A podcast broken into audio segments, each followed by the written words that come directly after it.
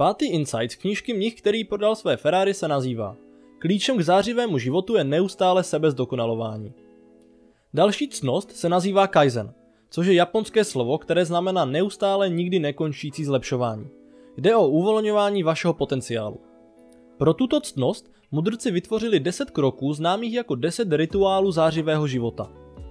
Prvním z nich je rituál samoty, který stanoví, že vaše každodenní rutina musí obsahovat chvíli ticha.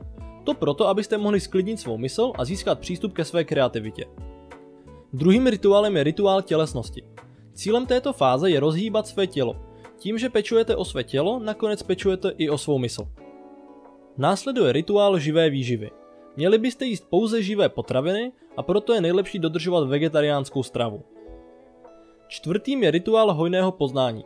Po celý život byste se měli neustále učit.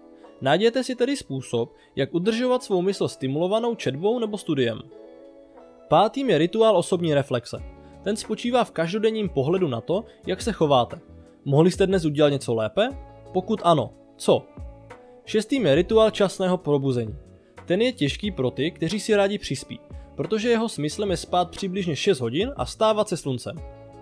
Další na řadě je rituál hudby. Je skvělé poslouchat hudbu, jak jen to jde, protože vám zvedne náladu. Číslo 8 je rituál mluveného slova. Jedná se o vytvoření osobní mantry, která vás bude inspirovat. Devátý je rituál souznějícího charakteru. Smyslem tohoto kroku je zajistit, abyste se vždy řídili svými zásadami. Posledním je rituál jednoduchosti. Veďte jednoduchý život a soustřeďte se na své priority a smysluplné činnosti.